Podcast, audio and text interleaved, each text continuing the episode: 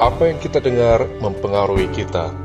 Firman Tuhan berkata, iman timbul dari pendengaran akan firman Tuhan, karena perkataan-perkataan firman Tuhan adalah roh dan hidup.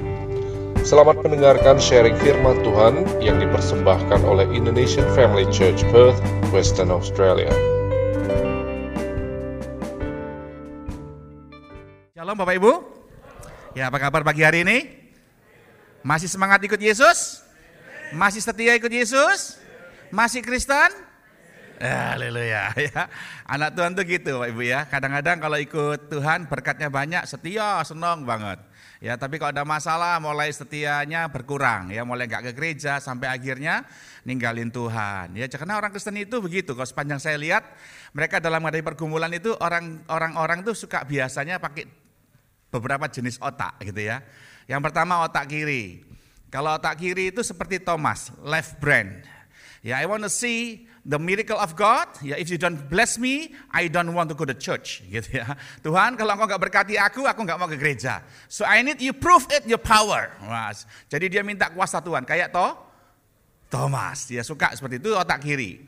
Kalau otak kanan lain, otak kanan the right brain itu suka bilang begini, Tuhan, Sekalipun doaku belum kau jawab, sekalipun masalah saya belum engkau tolong, saya akan tetap setia ke rumah Tuhan. Saya akan tetap setia beribadah kepada Tuhan. Sekalipun penyakit saya belum sembuh, sekalipun masalah saya belum engkau tolong. Itu otak kah?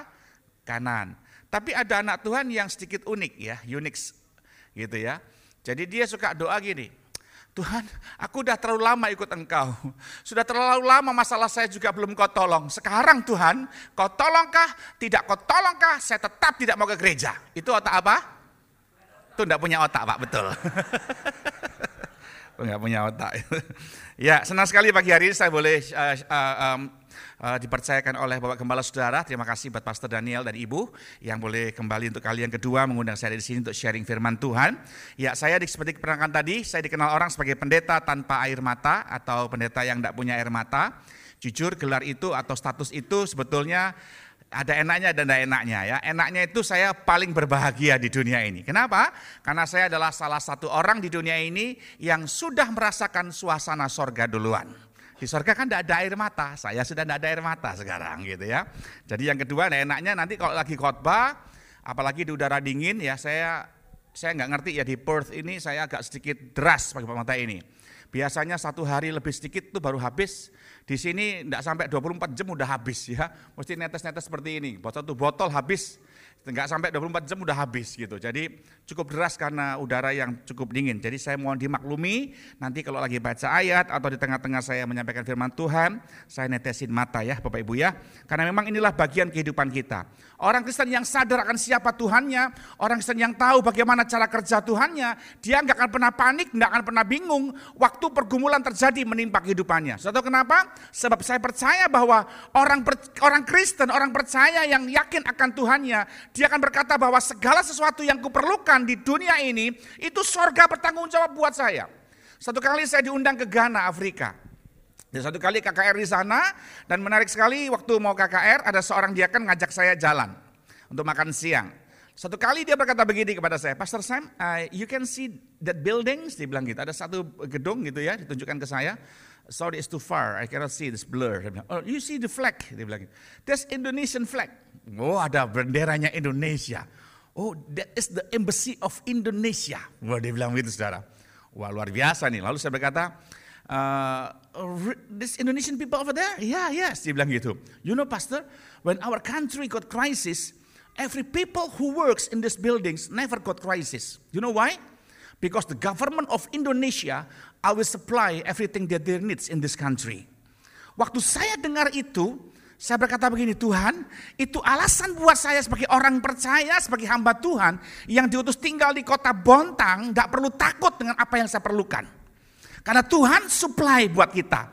Kabar baik buat kita, hari ini Anda tinggal di Perth, anda tinggal di negeri orang, tapi ngomong Anda yang warga negara di sini, apa pun saudara, Anda adalah duta besarnya Tuhan bagi kota ini. Dan yang luar biasa, sorga bertanggung jawab buat kita sekalian. Amin. Dan itu bagian yang luar biasa. Dan Alkitab sudah mencatatnya. Dan hari ini saya mengajak bersaudara untuk menyadari bagaimana hidup dalam dalam dalam fasilitas kerajaan Mari sama-sama kita buka dalam kitab atau surat Efesus. Surat Efesus pasal yang pertama, kita akan baca ayat yang ketiga.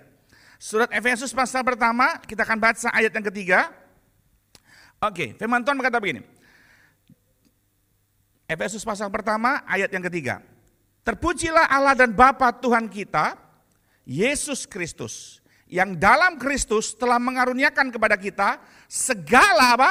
berkat rohani di dalam surga.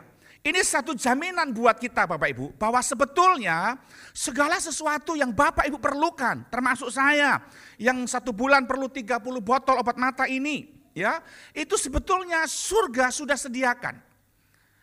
Ya, Anda, Anda bisa lihat di ruangan ini. In this room, you have everything that you want to uh, uh, uh, uh, take. Ya, Anda bisa mendapatkan semua yang Anda mau ambil ada di ruangan ini. Sekalipun tidak dilihat oleh mata, di ruangan ini Anda bisa seperti saya misalnya, saya butuh data tentang bagaimana cara membuat uh, kolam ikan, filternya seperti apa. Saya tinggal buka tab saya, kemudian saya tinggal searching di Google, saya take misalnya uh, the filter of koi pool, ya, ikan koi filternya seperti apa, seperti itu. Kemudian saya lihat semua ada di sana. Kemudian saya tinggal masukkan ke flash disk, kemudian saya cetak ke printer, jadi selembar kertas di tangan saya. Dari yang tidak kelihatan ini Bapak Ibu, saya bisa cetak di selembar kertas, bisa saya pegang, bisa saya rasakan. Itu juga yang dicatat dalam kata ini. Kata segala dalam bahasa Yunani di sini, dia menggunakan sebuah kata the everything that you can touch. Everything that you can eat, everything that you can feel, itu kata segala di sini, kekasih Tuhan. Berarti segala apa pun yang hari ini Bapak Ibu butuhkan, saya perlu rumah Pak Pendeta, saya perlu mobil Pak Pendeta, saya perlu PR Pak Pendeta, saya perlu kesembuhan buat sakit saya Pak Pendeta. Oh mungkin hari ini saya perlu yang namanya uh, uh, biaya sekolah untuk anak saya kuliah di negeri ini. Itu semua sorga sudah sediakan pada kita dan buat kita. Amin. Loh mana Pak Pendeta, kok saya belum terima? Kok saya masih ngontrak? Kok saya masih sakit? Loh kok saya masih belum mendapatkannya? Ya itu dia tugas kita. Tugas kita lah Bapak Ibu, berkatnya kan masih rohani. Jadi kata berkat rohani di sini bukan cuma sekedar kebahagiaan, sukacita, damai sejahtera. Bukannya cuma sifatnya seperti itu. Tapi lihat artinya, segala sesuatu yang kau perlukan Tuhan sudah sediain di surga. Hanya, nah ini dia nih, untuk mengubahnya jadi jasmani, seperti tadi, di ruangan ini ada banyak data. Tadi Pak Beni kasih tahu saya, Pak saya belum bisa download uh, nomor HP-nya. Tunggu ada wifi. Oh ada Pak di sini wifi katanya. Saya dikasih tahu wifi-nya, baru saya bisa download nomornya beliau. Dia kirim foto, dia bisa download foto yang kami kirim. Perlu akses internet dari yang tidak kelihatan menjadi kelihatan. It's same as our Christianity. Sama dengan kita. Adik-adik di sini butuh apa? Bapak ibu perlu apa? Saudara hari ini perlu apa? Semua sudah ada di surga. Because we are the ambassador representative of Christ kingdom. Sudah disediakan segala yang kita perlukan di tempat di mana kita berada. Hanya kita perlu akses untuk mengubahnya yang rohani jadi jasmani. Nah itu dia itu. Aksesnya apa? Yesus berkata, eh, Paulus berkata begini, terpujilah Allah dan Bapa Tuhan kita Yesus Kristus. Yang di dalam Kristus, nah ini dia ini. Yang di dalam Kristus, in Christ, di dalam inside of Christ, di dalam Kristus. Di situlah kuncinya. Jadi Bapak Ibu harus belajar mengerti bagaimana hidup di dalam Kristus sebagai the main key atau the only main key. Satu-satunya kunci utama untuk Anda mendownload berkat rohani yang tidak bisa dilihat oleh mata, bisa menjadi jasmani. Saya satu bulan perlu 30 botol obat mata ini. Bagaimana mungkin saya tinggal di kota Bontang? Anda tahu Bontang kenapa diberi nama Bontang? Anda bisa lihat di Google, orang Bontang itu suka ngebon sama ngutang. Ya. ya. Jadi saya juga tinggal di sana untuk ngajarin. Kalau Anda punya masalah, jangan suka ngebon sama ngutang gitu ya. Karena Anda nggak akan bisa lihat mujizat. Nah, bagaimana mungkin saya bisa mendapatkan ini Bapak Ibu dari California, Amerika ke kantong saya di kota Bontang yang terpelosok seperti itu? Kalau saya nggak mendownloadnya dari kerajaan surga, nggak akan mungkin bisa saya bisa mendapatkannya. Sehingga setiap kali almost finish this medicines atau or, or, or this drops ya, selalu God's prepare it for us. So many things of medicine ini, Bapak Ibu, didapatkan buat saya. Satu kali ada seorang ibu, pas buat mata saya tinggal lima botol. Tiba-tiba dia telepon saya, waktu itu saya lagi khotbah di Alam Sutra, Jakarta. Pastor Sam, bisa minta foto obat matanya katanya. Kemudian, oh untuk apa? Saya pas ada di San Francisco. Saya, I, I, I remember you, so I want to buy some medicines for you. Lalu saya kirim fotonya. Kemudian eh, beberapa minggu kemudian, dua minggu kira-kira, saya terima 90 botol obat mata ini. Waktu saya buka saya terkejut, banyak sekali obat mata ini. Dan saya tanya, e, Bu bagaimana cara Anda bawa ini masuk Indonesia?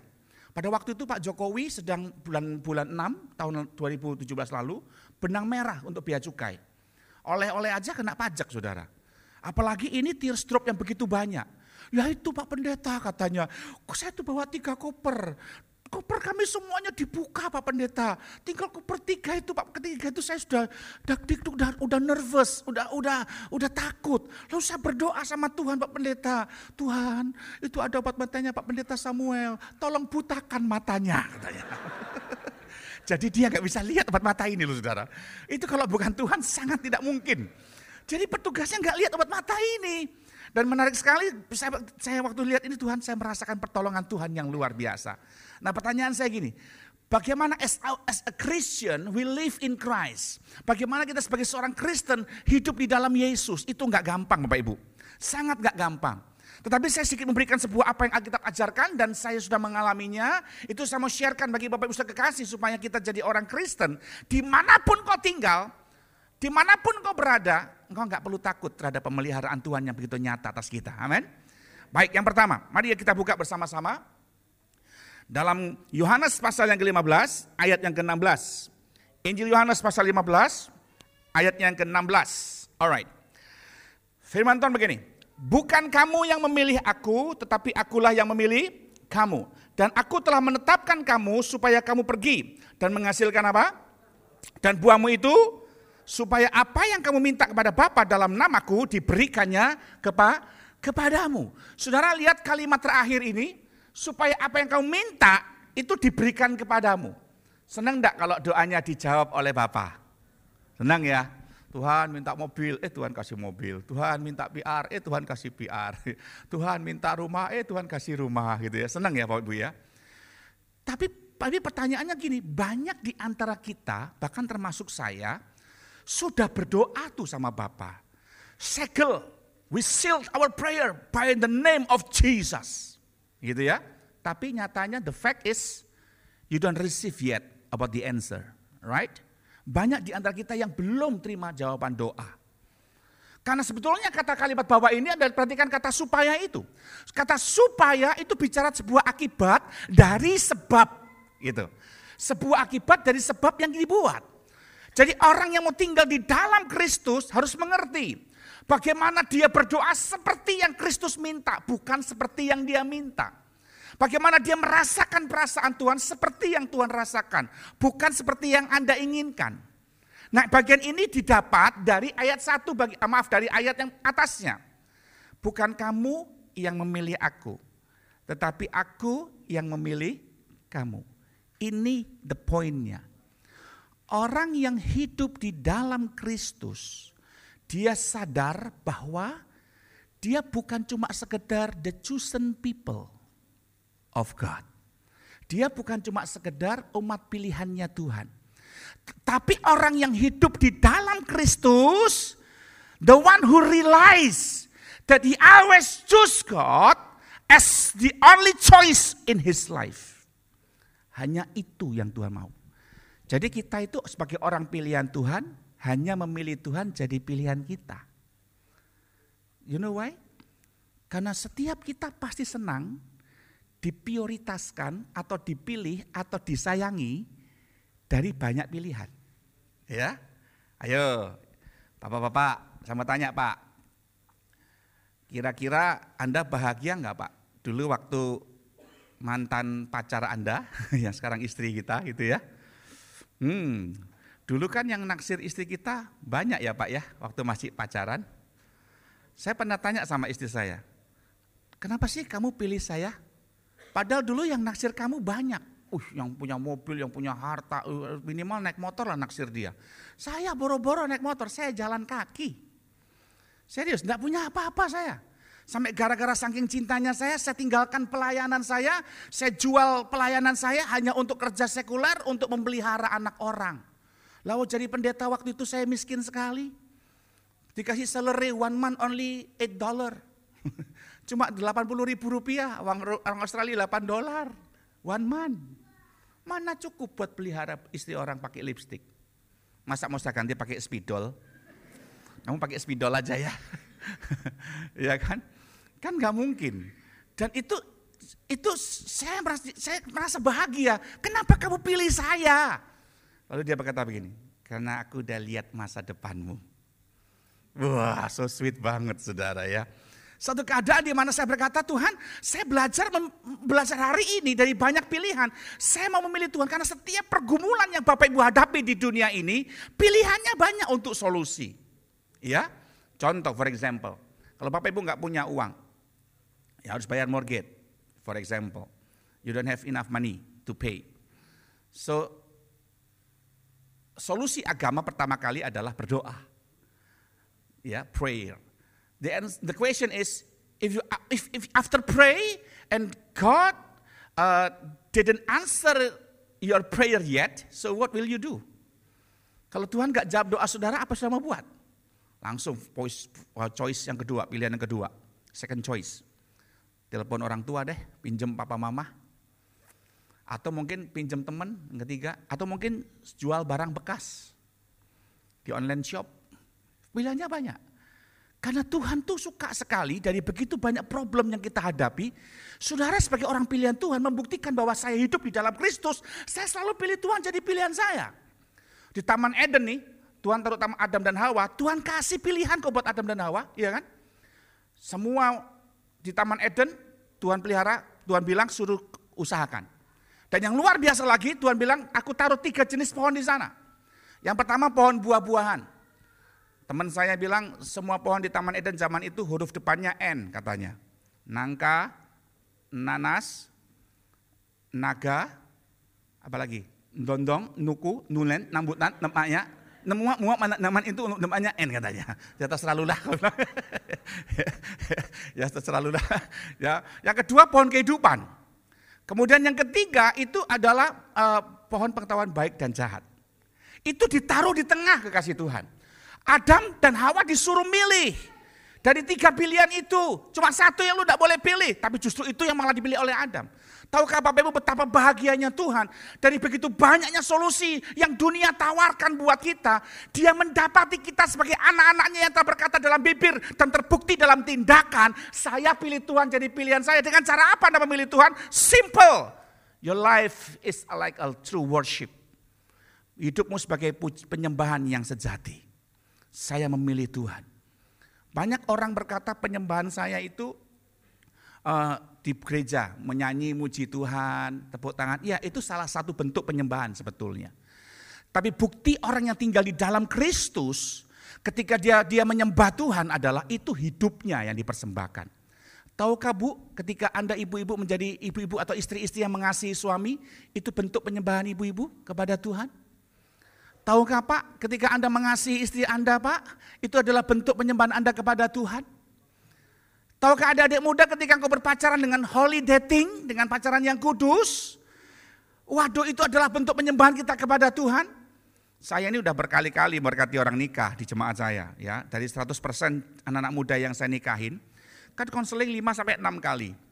Selalu di awal the first counseling, saya selalu tanya sama mereka. Di hadapan Tuhan, saya sebagai hamba Allah bertanya, saya sebagai gembala tanya, jawab dengan jujur, kalian berdua udah melakukan hubungan seks atau belum?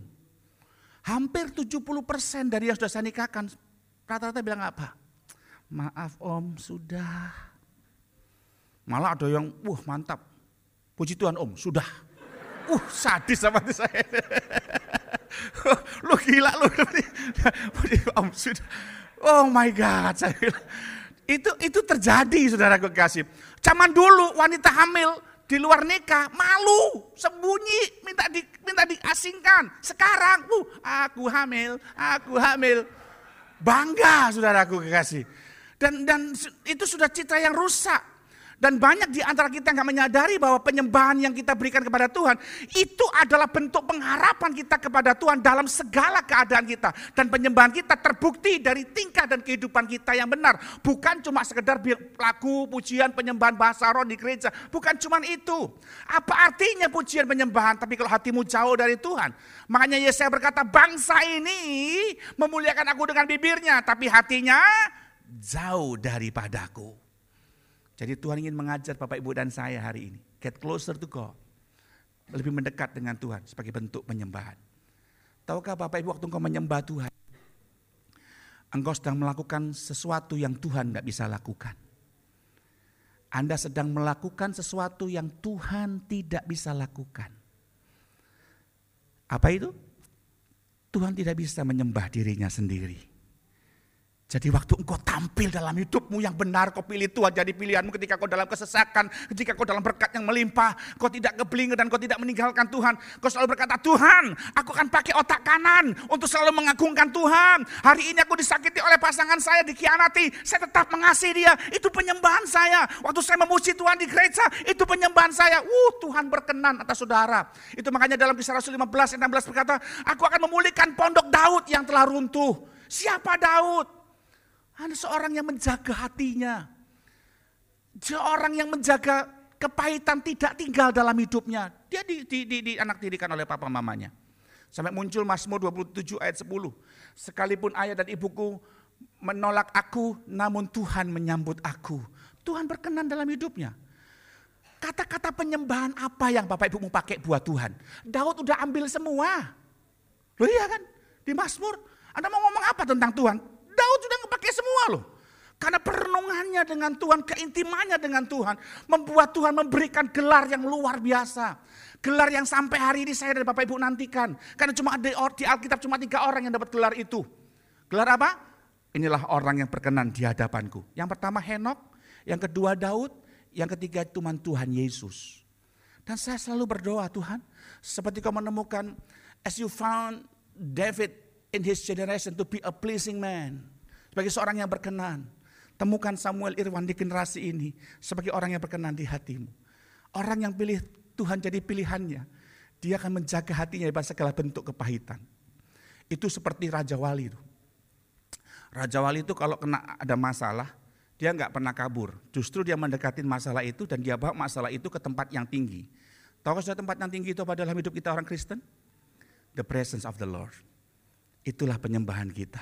Tolong multimedia tayangkan judul filmnya judulnya Eagle Samuel. Eagle Samuel. Cuma satu menit, Anda simak baik-baik. Ini kayak Raja Wali, Bapak Ibu, kalau dia sedang dalam keadaan problem. Seekor Raja Wali sedang terbang, dia melihat seekor kura-kura, turtles. Dia lihat, uh kok keras bisa dimakan, tapi solusinya jenius. Dia bawa terbang itu kura-kura. Setinggi-tingginya bisa terbang. Itulah hadirat Tuhan dalam hidup kita. Tempat tertinggi, the, the most highest ya place in our life is the presence of the Lord.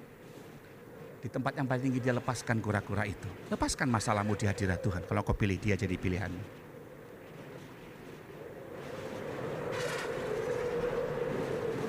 Dia kejar, dia kejar berkatnya sampai akhirnya kura-kura itu menabrak cadas yang keras. It then safely parachutes into the clearing.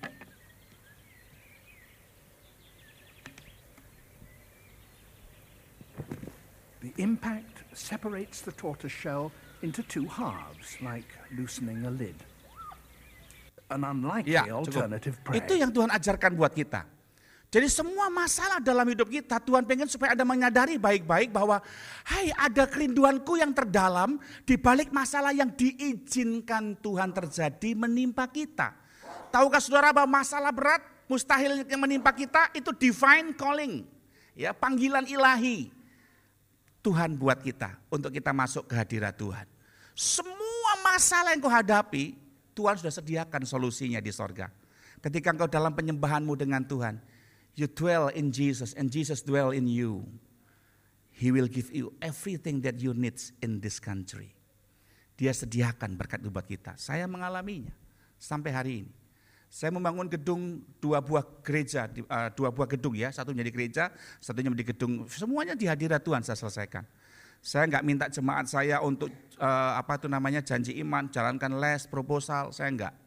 Saya cuma kasih kotak persembahan yang mau nabur silakan ya, dan mau nabur ya sudah. Dan saya melihat keajaiban Tuhan terjadi. Sampai saya tenganga melihat cara Tuhan bekerja dan selesainya selalu di hadirat Tuhan. Itu makanya iblis tahu bahwa ketika engkau memilih Tuhan jadi pilihannya, pilihan kita, itu menjadi kekuatan yang besar dalam hidup kita dan iblis ingin curi itu. Dia berikan Anda begitu banyak kesibukan supaya engkau lupa kaki Tuhan, supaya engkau meninggalkan hadirat Tuhan. Dan akibatnya apa Saudara sudah begitu? Cara kita ngatasin masalah, cara kita menghadapi kebutuhan persis sama seperti orang dunia. Cara berumah tangga kita kayak orang dunia. Berantem sama pasangan atau sama suami istri kita minta cerai. Itu terjadi. Anak rohani saya telepon saya, papi aku mau pisah sama istriku pak. Lu kenapa lu gila lu baru enam bulan nih kalau cerai ngawur aja. Aku nggak tahan pi. Habis istriku digesek kartu kredit terus pi. Dia belanja terus pi yang mahal-mahal pi. Aku udah kuat bayar pi. Sekali dinasehati dong, nggak mau dia sudah karena sudah habitatnya begitu. Hey, nggak boleh cerai. Papi kan sudah bilang sama lo, kamu kalau gaji 5 juta rupiah per bulan, jangan cari istri yang model Plaza Indonesia. Ya, di Jakarta kan ada yang namanya Sogo. Jangan, itu mahal.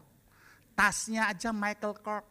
Nanti make upnya Channel, belum lagi nanti tasnya itu merek H itu apa? Bukan, haleluya. Itu kan mahal, saya bilang gitu. Belum lagi nanti krimnya, krim pagi, siang, malam. Belum pakai krim berat badan 45, setelah pakai krim 50. Jadi berat. Jadi gimana dong, Pi? Papi kan sudah bilang, kamu kalau gaji 5 juta atau 500 dolar a month, carilah istri yang levelnya di Indonesia itu Alfamart. yang levelnya Indomart, kalau sini Circle K. ya, irit itu, bedanya apa? Purol. Ya, bedanya Herosin. Parfumnya bukan channel, tuh apa itu caplang, minyak kayu putih. ya boleh cerai, enak aja. Itu terjadi, ya. Belum lagi nanti yang usaha demi keuntungan dia nipu temennya Bahkan maaf kata pendetanya pun ditipu, gembalanya ditipu hanya untuk keuntungan. Siapakah gembala itu? Samuel Irwan orangnya. Demi untuk dapat keuntungan. Bahkan demi untuk nama harga diri, nama baik atau mungkin e, menjaga ketersinggungannya, ada anak Tuhan pindah-pindah gereja. Hanya untuk apa kebutuhan harga diri. Aku nggak mau gereja itu ditegur sama sama leaderku, ku mulutnya ember. Lu baskom kali. Ya terjadi saudara. Dan hanya karena apa? Karena itu tadi milih dirinya sendiri bukan Tuhan jadi pilihannya. Itu makanya Bapak Ibu saya sangat berharap pagi hari sebagai hamba Tuhan mari belajar pilih Tuhan jadi pilihan Anda. Supaya hidupmu menyenangkan Tuhan. Ada adik muda kalau kau jadi jadi anak muda ya jangan terpengaruh dengan mungkin budaya sini. Kita budaya kerajaan Allah, jangan ngomong budaya timur lah. Budaya kerajaan Allah. The holiness is number one. The holiness is our priority. Amin. Itu yang paling penting dalam kehidupan setiap kita. Jangan rabas sana, rabas sini, pencet sana, pencet sini, colok sana, colok sini. Akibatnya terjadi, maaf, maaf, uh anak Tuhan kok gitu, ih anak Tuhan kok begitu. Kalau Anda hari ini diajak begituan, diajak berbuat dosa, dan Anda berkata, aku nggak mau dan kau diputus, nggak apa-apa. Kamu putus saya? Are you sure? Bilang gitu. Are you sure? Oke, okay. bukan aku yang rugi, lu yang rugi. oh iya dong, kasih Tuhan. Harus belajar. Nah, baik. Ciri yang yang kedua. Yohanes pasal 15 16 tadi dikatakan, aku menetapkan kamu supaya kamu per pergi. Nah, kata aku menetapkan kamu supaya kamu pergi ini dalam bahasa Yunani menggunakan kata ini. Hine humois hupagete. Homois dari akar kata bahasa Yunani hipago itu kata pergi, hipago. Jadi Bapak Ibu di, di Australia ini punya ketetapan yang Anda tinggal di sini nggak boleh ngelanggar. For example, if you don't drive a car, you must have a license to drive. Itu harus, itu ketetapan. If you drive driving a car, you have using the seat belt. Itu ketetapan, nggak boleh dilanggar. Dalam kerajaan Allah pun begitu. Hine humois hupagete. Itu ketetapan yang tidak boleh dilanggar. Bahwa kita sebagai orang Kristen yang hidup di dalam Kristus harus pergi. Itu harus. Apa kata pergi itu? Kata pergi di kata hipago yang punya pengertian. You declare something divine in your heart, in your life. From inside to outside. Anda sedang menyatakan imanmu yang ada di dalam kepada dunia luar. Itu kata hipago kekasih Tuhan. Jadi orang yang orang yang di dalam Kristus adalah orang yang imannya memancar keluar. Makanya dalam Yohanes pasal yang ke-7 dijelaskan di sana bahwa siapa yang percaya kepadaku di dalam dirinya mengalir aliran-aliran air hidup. Kan makanya banyak jemaat bilang ini, Pak Gembala kenapa ya Pak, ke saya itu kalau di gereja tuh rasanya hadirat Tuhan tuh dekat banget kayak di hidung saya nempel. Tapi kok di rumah tuh kok rasa garing, rasa kering, gak rasa apa-apa. Ya ini dia penyebabnya. Karena waktu kita datang ke rumah Tuhan, Anda sedang kena pancaran hadirat Allah dari worship leader dan singers. Anda sedang kena pancaran hadirat Allah. Yang seharusnya kita ini memancarkan yang ilahi dalam hidup kita masing-masing. Cuman karena kita tidak tinggal di dalam Kristus, kita nggak bisa memancarkan itu. Imannya nggak kelihatan. Bu, sebagai istri, kira-kira suaminya udah lihat imannya belum bu? Pak, hati-hati ya, istri itu kadang-kadang kalau diem, Bukan berarti dia tidak tahu kesalahan Anda loh. Tahu dia itu, cuma dia suka diam aja. Dia mau supaya Anda sadar sendiri. Satu kali seorang suami tanya sama istrinya, Hani, mana gula? Saya mau bikin kopi. Oh ada di lemari, buka sendiri di dalam toples tulisan garam, itu isinya gula. Waduh, suaminya heran. Dia buka, lalu dia tanya, Ma, kamu ini kenapa sih? Kok toples garam kamu isi gula? Istrinya bilang, ya supaya semutnya terkecoh. Kenapa terkecoh? So istrinya bilang apa? Ya itu sama kayak di HPmu itu, Yanti kamu ganti Yanto. Biar aku terkecoh kan?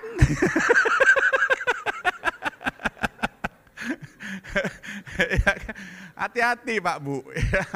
Jadi jadi kita jadi orang Kristen harus belajar untuk pergi karena itu kan pesan amanat agung Tuhan Yesus. When the Holy Spirit come upon you, you will be my witnesses. Kamu akan jadi saksiku. Dari Yerusalem, keluarga dulu dong. Dari Yudea, orang-orang dekat kita, family-family kita. Dia tahu siapa kita. Dan itu harus dinyatakan dengan apa? Cara pergi, cara bisnis kita, itu cara pergi saya. Menyatakan iman saya dengan jujur ketika saya bisnis. Cara saya bekerja, kayak orang Indonesia di sana, di Bontang Ya, harus imannya kelihatan. Kalau mereka enggak, datang cepat pulang, datang telat pulang cepat minta gaji besar. Jangan seperti itu. Enggak bikin, enggak mempermuliakan nama Tuhan. Dari mari kita belajar hari ini pergi. Sudah enggak di persimpangan jalan imanmu dilihat orang. Kalau di sini semuanya teratur ya. Kalau di Indonesia, wuh, Anda nyerempet orang sedikit buka kaca, setan lo. Padahal mobilnya gereja Battle Indonesia gitu.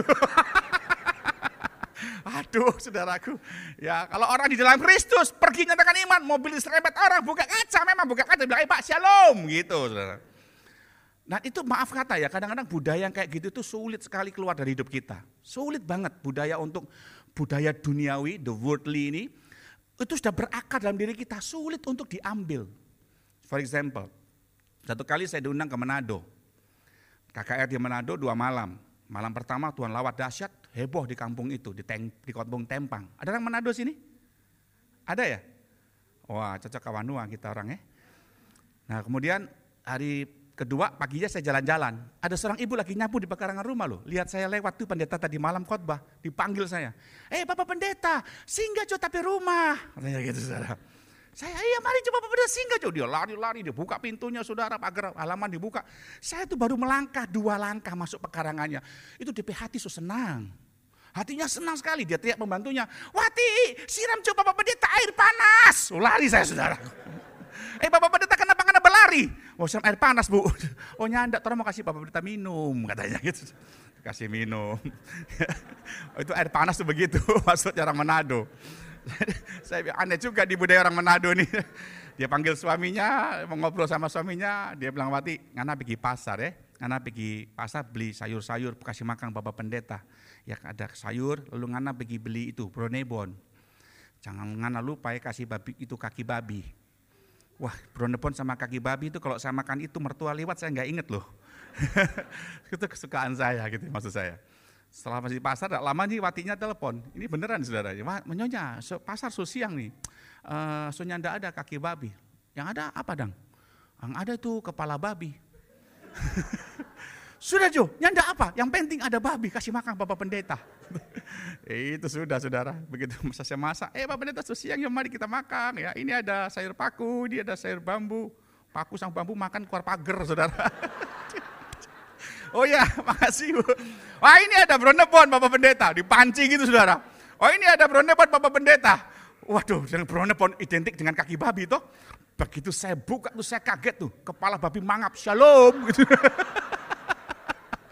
Aduh, enggak gini juga kali bu. Kok kepala babi mangap, kuping kita aja bau congek. Apalagi itu kuping babi.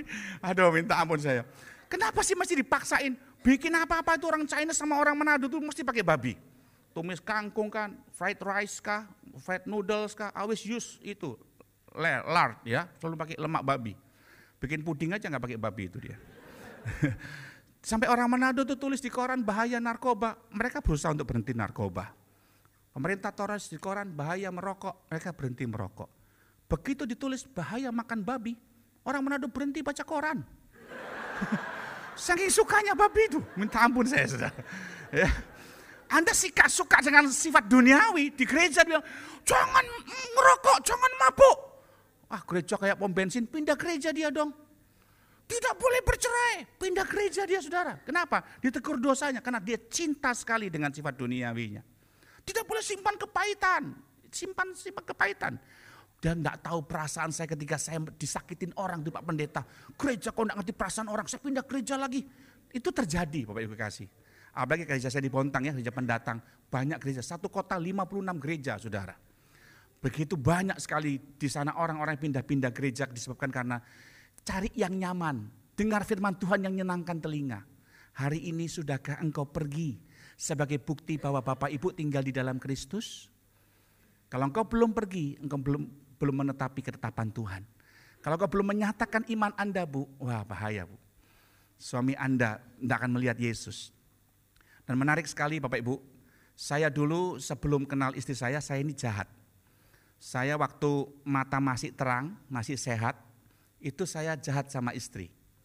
Ya, saya suka bentak-bentak dia, dia terlambat buka pintu, saya suka lempar dia pakai apa yang di tangan saya. Termasuk pulang gereja, ada Alkitab tangan, saya lempar ke badannya. Buka pintu aja lama sekali. Tapi puji Tuhan, istri saya adalah orang yang memilih Tuhan jadi pilihannya. Jadi dia tidak pernah mengadukan kejahatan saya ke mama mertua atau ke mamanya dia, nggak pernah. Dia adukan ke kaki Tuhan. Itu makanya bapak-bapak, kalau Anda jahat sama istri ya pak, Anda semenang-menang sama istri, istri Anda ngelawan, Anda masih aman pak. Iya, pulang malam, kenapa pulang malam? Dia bawa sapu, dia tinggal dilawan aja. Emang kenapa gue pulang malam? Lu gak suka? Wah takut dia pak. Tapi yang bahaya itu kalau istri nggak banyak mulut pak. Dia sukanya cuma duduk di kaki Tuhan. Anda pulang malam kayaknya nggak ada orang. Eh tahu-tahu ketika Anda dekat dia, dia bilang apa? Lagi doa sama Tuhannya. Tuhan, kau tahu di mana suamiku sekarang berada. Kau lihat janji nikah yang kuucapkan kepadamu Tuhan. Aku nggak akan pernah tinggalkan suamiku. Aku mengasihi dia Tuhan. Kau lihat kelakuannya. Sekarang suka-sukamu kau perbuat apa dengan suamiku Tuhan. Cilaka tuh Pak. Beneran tuh saya digituin sama istri saya. Sampai akhirnya saya kena penyakit Stephen Johnson Syndrome. Ketika saya serupa dengan dunia ini, maka saya kehilangan keserupaan saya dengan Tuhan. Karena saya tidak tinggal di dalam dia. Tahukah saudara ketika kau tinggal di dalam dia, keserupaan Kristus jadi milik saudara. Yohanes tuh orang tukang marah, murid Yesus itu. Dia tukang egois, tidak boleh ada orang lebih hebat dari dia. Tapi Yohanes 13 ayat 23 mencatat dia suka sandar di bau dan di dada Tuhan Yesus. Alkitab saya berkata apa? Dia menjadi rasul kasih. Semua eksistensi kehidupan Yesus ada dalam kehidupan Yohanes. Dia paling disayang dari semua murid-muridnya yang ada. Dikasih oleh Yesus, dia berkenan di hati Yesus. Dan dia memiliki sifatnya Yesus. Makanya Bu, kalau hari Minggu Anda diajak suamimu jalan-jalan ke arah Loen, mah kita nggak usah ke gereja, kita ke Araluen aja. Minggu depan nggak gereja lagi mah, kita pergi lagi ke anu mana ke White Man. Nggak usah ke gereja kayak kemarin ya. Minggu depannya lagi mah kita nggak usah ke gereja mah, kita pergi aja ke City mah kita beli itu belanja lu di juga di karosel lu belanja apa saja sana, nggak usah ke gereja. Bu, saya bilangin Anda tidak aman bu. Serius, Anda tidak aman. Karena satu kali ketika dia kehilangan habitat asalnya, bagaimana dia harus memilih Tuhan jadi pilihannya, dia tidak, tidak, tidak pilih Tuhan, maka jangan salahkan suami Anda bu, kalau satu kali dia serupa dengan dunia yang ngatasin masalah Anda. Bawa dia ke hadirat Tuhan bu, ajak dia ke gereja, ajak dia deket Tuhan, ajak dia ikut komsel, ajak dia ikut itu oikos, ajak dia untuk menjadi orang yang mengerti arti bagaimana berjumpa dengan Tuhan. Hidupmu aman bu.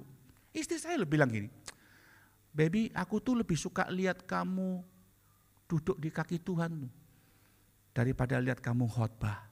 Loh kok bisa? Iya, kalau orang khotbah itu bisa manipulasi. Tapi kalau kamu duduk di kaki Tuhan, lu mau manipulasi siapa? Tuhan lo tahu hatimu. Oh iya juga ya. Itu makanya kebahagiaan hati seorang istri pak. Adik-adik di sini juga yang masih muda-muda, gadis-gadis. Kalau Anda punya pacar, bawa ke gereja.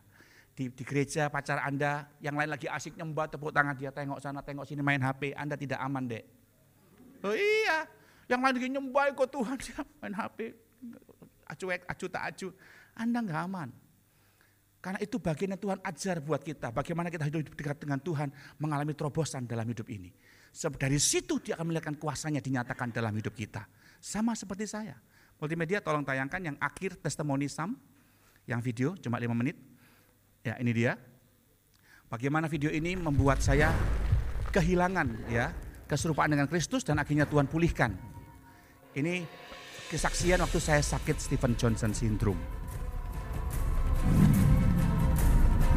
Saksikan pria yang nyawanya di ujung tanduk.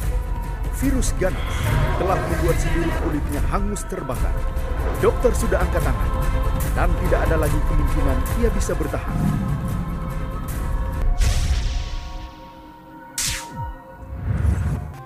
Rata-rata semua yang besuk kepada saya, pasti saya ini meninggal.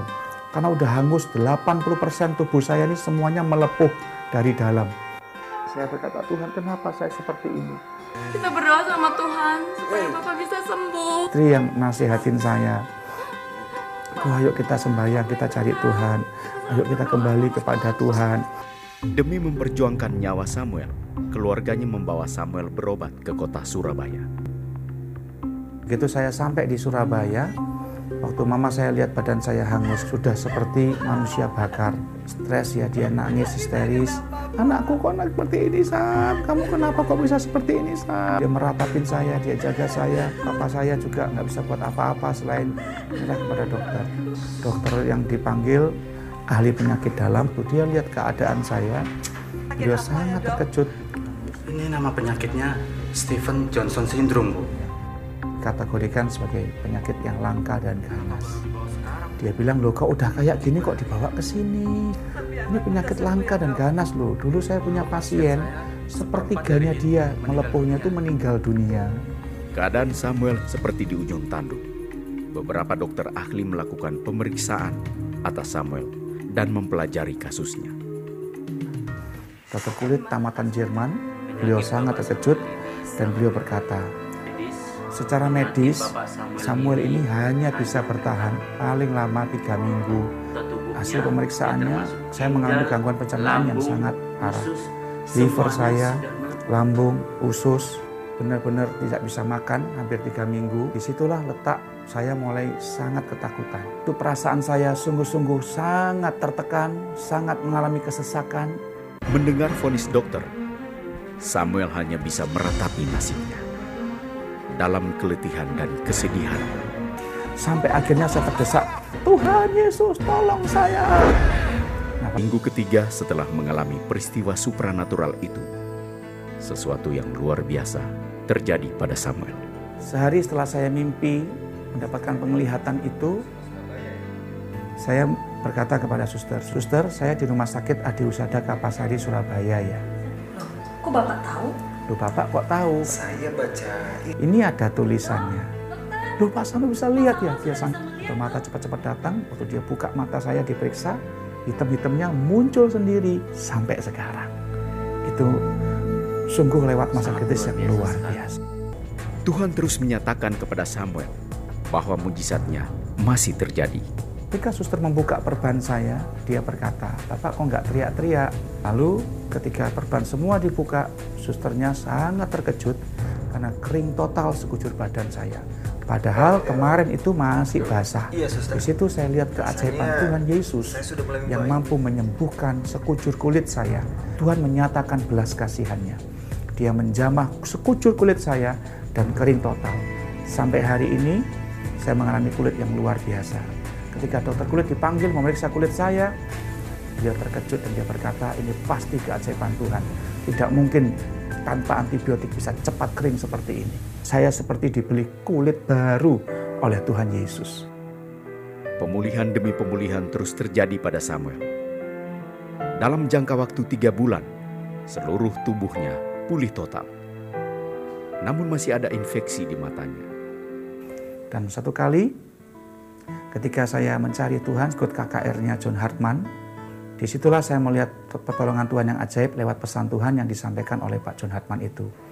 Tuhan, akan memberikan kamu kekuatan, sebab Tuhan akan menyembuhkan matamu perlahan-lahan, supaya namanya dipermuliakan lewat keadaanmu ini.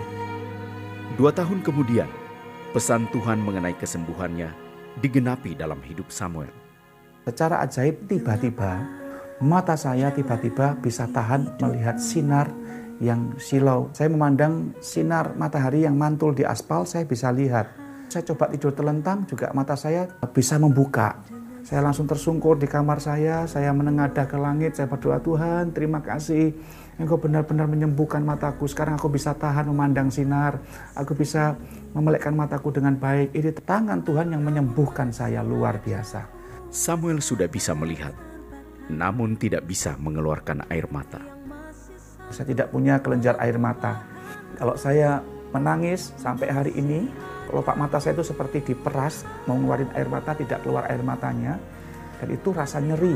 Saya tidak punya air mata sampai hari ini. Namun saya dalam keadaan seperti ini, saya sudah sangat bersyukur kepada Tuhan Yesus yang memberikan keajaibannya. Peristiwa tragis yang terjadi dalam hidupnya menjadi pelajaran amat berharga baginya. Semua pengalaman hidup yang mungkin saya alami bersama dengan Tuhan, itu semua adalah salah satu sarana buat Tuhan saya sebagai Tuhan untuk membuktikan bahwa dia adalah sahabat yang baik.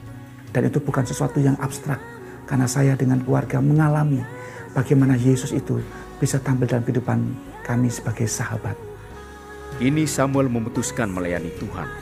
Melalui hidupnya, Tuhan menyatakan bahwa mujizatnya masih disediakan bagi orang yang percaya. Bahkan banyak orang mengenal Yesus melalui pelayanan Samuel. Dengan mata saya seperti ini, membawa bersaksi dan mengimpartasikan kesembuhan bagi banyak orang di berbagai kota, di Indonesia maupun di beberapa negara di luar negeri. Jadi saya bersyukur buat keadaan-keadaan yang tidak enak. Di situ sahabat saya Yesus Kristus yang Tuhan itu, dia sanggup tampil menjawab semua kebutuhan-kebutuhan bahkan permasalahan kehidupan saya.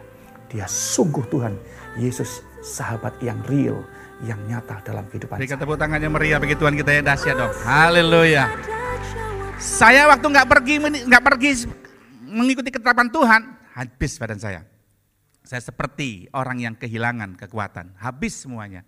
Tapi begitu saya datang sama Tuhan minta ampun, saya kembali tinggal dalam Kristus, dia menyembuhkan sekejar tubuh saya sampai sekarang. Hanya mata jadi tanda saya. Karena orang yang tinggal dalam Kristus yang ketiga, dia menghasilkan buah. Orang yang pergi menghasilkan buah, kata buah itu punya pengertian dua hal. Sederhana Bapak Ibu, yaitu keubahan hidup yang pertama untuk kita dan orang lain. Hasil Bapak Ibu tinggal di dalam Kristus pasti hidupnya berubah. Kita sudah berubah belum jadi anak Tuhan? sudah berubah belum Bapak Ibu menjadi orang Kristen?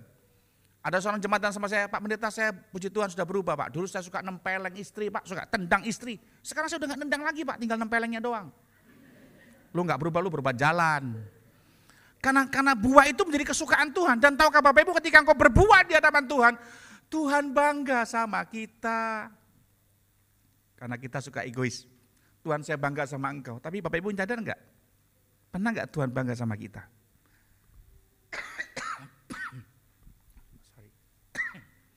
Saya waktu merenungkan pertanyaan ini, saya bilang sama Tuhan, Tuhan, kapan aku bisa bikin kau bangga sama aku ya? Tuhan bilang sederhana, when I see you, your life was changing. Ketika hidupmu sudah berubah. Ketika saya sakit itu, Tuhan ubahkan saya. Dan itu bicara soal apa? Kasih Tuhan yang menjadi dasar buat saya. Kasih Tuhan yang segala musim. Anda tinggal di empat musim, negara empat musim. Kasih Tuhan seperti itu. Makanya kalau Natalan kan pakai pohon Natal. Dari pohon apa? Ce? Cemara. Itu pohon segala musim tuh. Di Bontang pohon cemara, nggak tahu sini pohon apa ya? Pepaya kan? Cemara ya Bu ya? Cemara. Itu itu kasih Tuhan segala musim. Yang saya kemarin uh, November musim gugur di uh, Australia, uh, di mana di, di Amerika, di New York itu pohon cemara nggak gugur loh. Itu kasih Tuhan segala musim dalam hidup kita. Itu alasan buat saya untuk mengalami perubahan karakter saya. Dari ketidakpercayaan saya, dari kejahatan saya. Berubah mengingat kasih Tuhan dalam hidup kita. Lupa itu kenapa kok lampunya di pohon Natal nyala mati, nyala mati. Lah itu kan gambar iman orang Kristen. Kadang nyala, kadang mati, kadang nyala, kadang mati. Mari kita belajar pada hari ini Tuhan. Saya mau jadi yang selalu pergi menyatakan iman saya. Supaya saya menghasilkan orang perubahan. Suami saya berubah karena saya. Bu ketika engkau tunduk sama suami, suamimu bisa melihat. Ada Yesus di depan istri saya. Makanya dia berubah dan saya akan berubah. Itu keadaan yang luar biasa Bapak Ibu kasih. Sudahkah Anda ikut Tuhan berubah? Ketika engkau berubah yang saya dapat, ini dia Bapak Ibu. Pohon itu kalau udah berbuah, promosinya itu terkenal. Waktu di, di, di uh, Rayburn Orchard, berbuah buah itu palm, buah buah kesemak itu ya. Tahun lalu bulan Juni saya ke sana dikenal orang berbuah masuknya bayar. Sudah ya, masuk aja bayar apalagi metik buahnya. Ya dong. Karena itu ada promosi yang datang dalam hidup kita. Dan itu baru orang yang membanggakan Tuhan. Promosi dari Tuhan datang karena kau dilihat hidup Anda berubah seperti dia. Saya tuh walaupun mata kabur tuh saya tahu loh, ibu-ibu itu tasnya murah atau mahal saya tahu. Ya kan, dari cara Anda bawa. Kalau Anda bawa tasnya begini itu tasnya murah nih beli di Jakarta Mangga dua, Ya 50 ribu, kalau agak mahal dikit tasnya tuh taruhnya di pundak. Pegang begini, ini tasnya ya ya sekitar 500 dolar lah gitu kira-kira. Tapi kalau tasnya merek H tadi, wuh, bawahnya lain. Tangannya pasti gini. Talinya taruh sini, hanya taruh depan. Jalannya, shalom Pak Pendeta. Shalom, hai. Dua jam kebaktian nggak boleh taruh tasnya loh. Nyanyinya begini. Pulang sampai rumah, Pak, kenapa, Ma? Tolong urut kram. Jadi cuma saya laki-laki. Dia dari gereja protestan, pindah gereja saya, juga angkat tangan. Enggak, enggak waktunya angkat tangan, dia angkat tangan. Pulang sampai gereja, pulang gereja, Pak puji Tuhan Pak ya, jadi ikut ajaran karismatik ngangkat tangan. Wah puji Tuhan Pak iya, jam tangan saya baru Pak ini. Ini Rolex asli, buatan tahun 1968 Pak katanya. Emang beda ya Pak, angkat tangan pakai Rolex sama enggak pakai Rolex. Oh beda kemuliaannya Pak Pendeta. Promosi saudara. Ya nggak salah, itu natural. Tuhan juga gitu. Kalau saudara itu menyenangkan hati Tuhan, promosi datang. Itu kan yang dibanggakan Tuhan terhadap Ayub. Dibanggakan sama siapa? Sama iblis. Kamu lihat hamba Ayub enggak? Tuh yang saleh, takut akan Tuhan, jujur, menjauhi kejahatan. Dan itu bagian yang Tuhan cari bagi setiap kita. Orang-orang yang sudah berubah, yang membanggakan hati Tuhan. Kalau Anda jadi anak Tuhan, ngaku anak. Ya Bapak Ibu ya, saya bilang teknon. Tapi Anda nggak punya sifat Bapak, itu something wrong. Ya kalau ada Chinese nikah sama Chinese kan lahir anaknya Chinese. Seperti kemarin saya bilang. Kalau Chinese nikah sama Chinese lahir anaknya kulitnya hitam, matanya belok. Papanya pasti heran kasih nama Anda something wrong. Dan itu terjadi kekasih Tuhan. Makanya hari ini kita berkata, Tuhan, saya ini anak yang sudah dewasa, wiosnya Tuhan.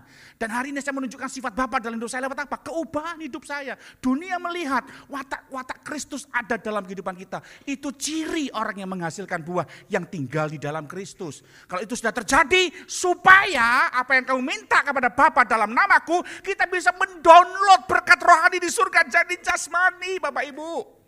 Saya suka bilang sama Tuhan, Tuhan saya memang tidak punya uang buat bangun gereja. Saya memang tidak punya uang buat bangun rumah di Bontang Tuhan. Tapi Tuhan jangan lupa, please. Jangan lupa Tuhan, saya punya hati yang bisa saya pakai buat payment.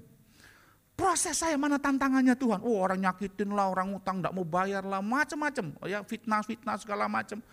Saya mau responi dengan sikap hati yang tepat. Satu kali, saya kan difitnah orang, seorang hamba Tuhan besar ya, pura-pura sakit mata.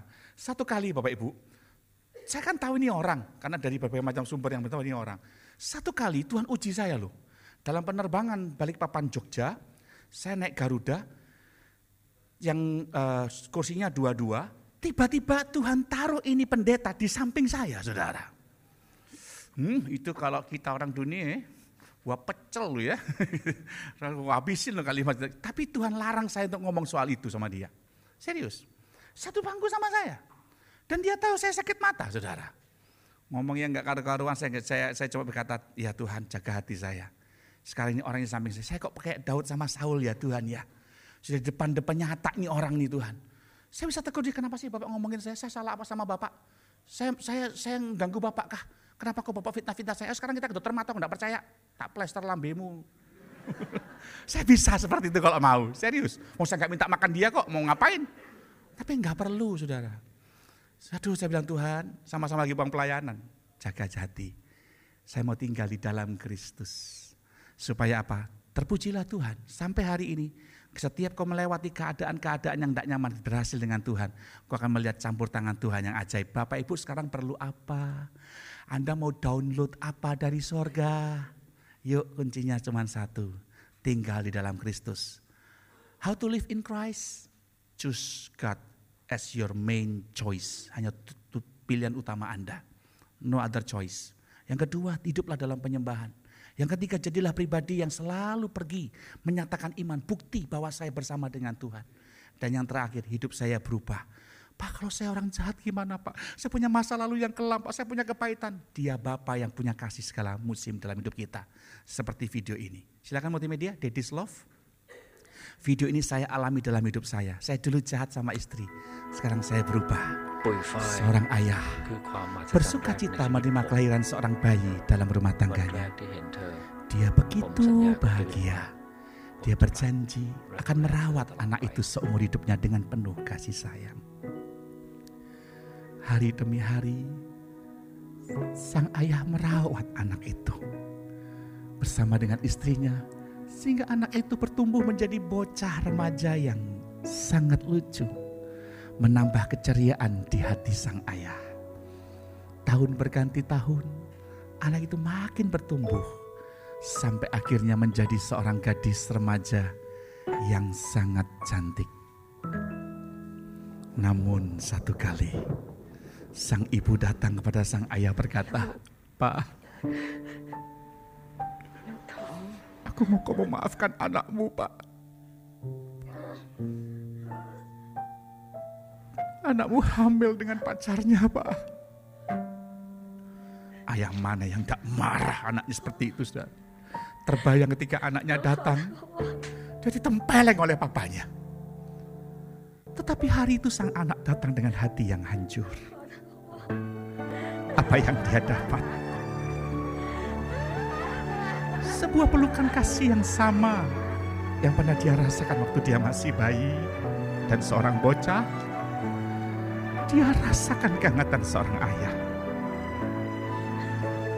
Dan sang ayah berkata, Aku mengampuni Mona dan aku menerima bayi dalam kandunganmu. Saya undang pemain musik maju ke depan. Terima kasih Tuhan jemaat IFC yang saya kasihi. Bapak itu pribadi yang sangat mengasihi kita. Tapi jangan lupa dia juga seorang raja yang mana saudara dan saya harus menghargai arti kedaulatan Tuhan dalam hidup kita. Kerinduan Yesus, dia mau memerintah di hatimu. Siapa kita Bapak Ibu? Dia berkata, tinggallah di dalam aku.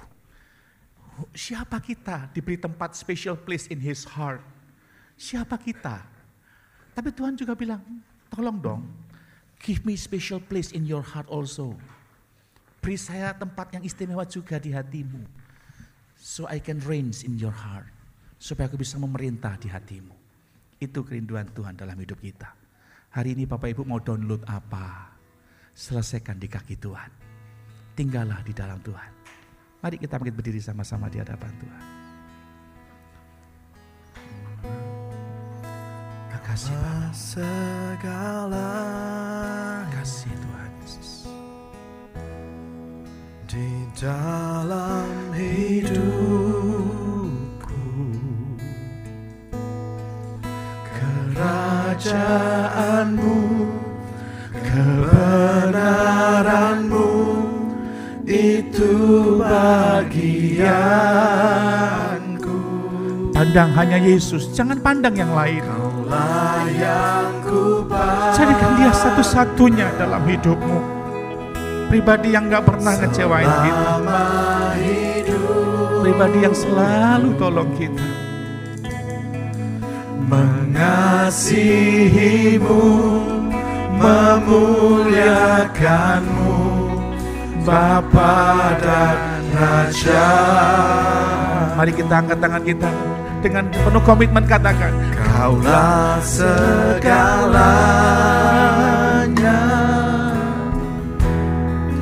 di dalam hidupku. Kerajaanmu, kebenaranmu, itu bagianku.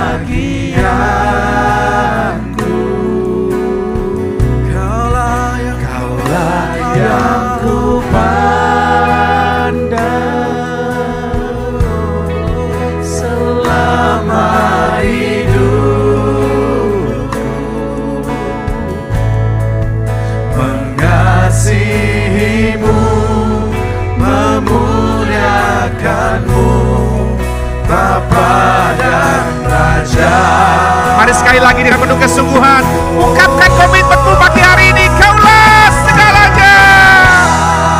Ini janji umatmu pada siang hari ini Tuhan. There is no other else except you Jesus. Tidak ada yang lain selain Engkau. There is no other else except Jesus. Terima kasih Tuhan. Kebenaranmu Mulai hari ini kami berjanji akan memilih Jadi pilihan kami Tuhan. Hanya pandang Yesus.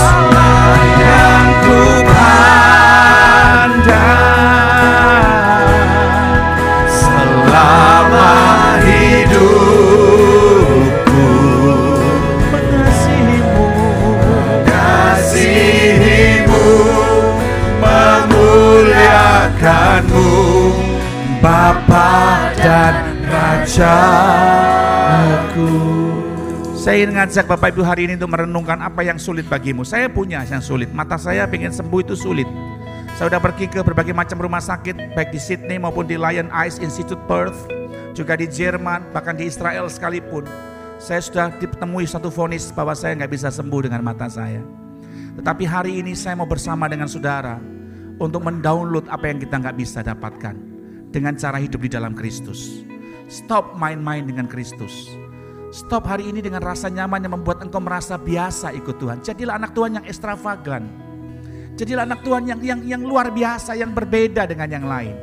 Yang different, totally different with the word. So please follow Jesus with all your heart. Please follow Jesus. You will be like him. Kau akan jadi seperti dia. Mari hari ini kamu download apa?